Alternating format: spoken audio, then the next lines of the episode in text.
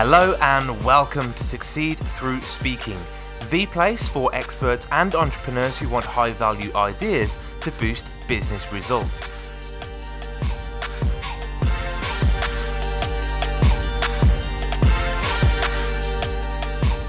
Hello, I'm Tom Bailey, and in today's episode, I'll be getting to know Maureen McCabe, who's the founder and principal of her own marketing consultancy, McCabe Marketing, and has built a career track record for helping companies to achieve massive growth.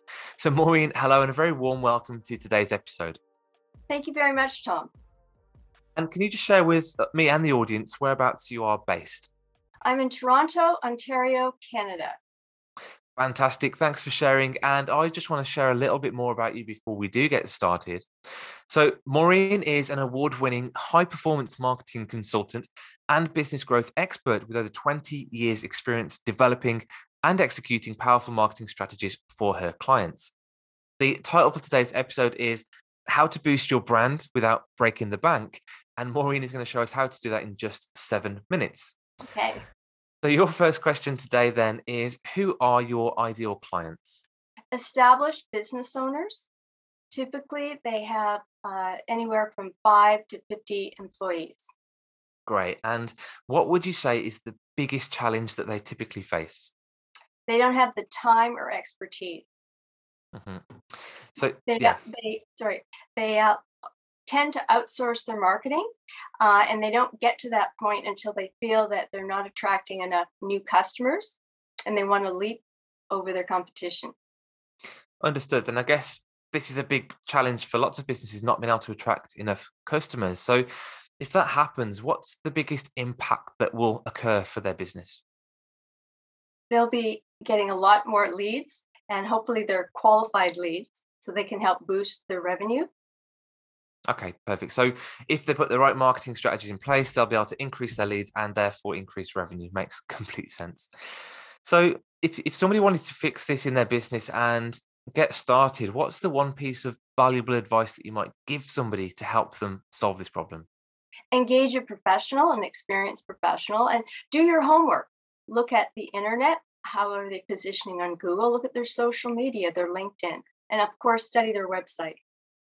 Yeah, absolutely. So it's all about really understanding their message, their market, and, and how they fit into that industry Absolutely. as well. So, do you have a valuable free resource, or is there any way that you can point people to help them get started? Yes, here's an example of how you can boost your brand. The uh, free book on my website is called Common Errors That Business Owners Make. So it's basically marketing mistakes. hmm Got it. So, common errors that business professionals make, and they can find that on your website, which is mccabemarketing.ca. And what I'll do for you, Maureen, is I'll post a link to your website and that free Thank you. resource in the show notes below. Thank you. Okay, so quick question for yourself then. Obviously, you've been in business for a long time now. What would you say is one of your greatest either learnings, mistakes, or failures you've made either in life or in business? And what did you learn from it?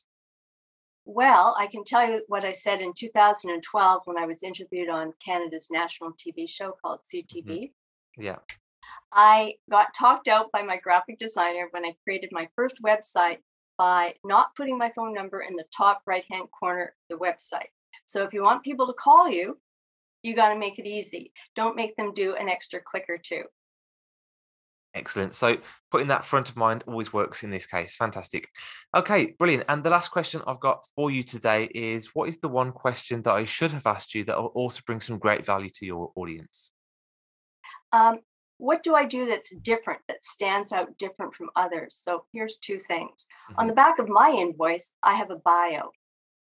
And what's unique about that is I've actually got two clients from accountants who were looking after the books.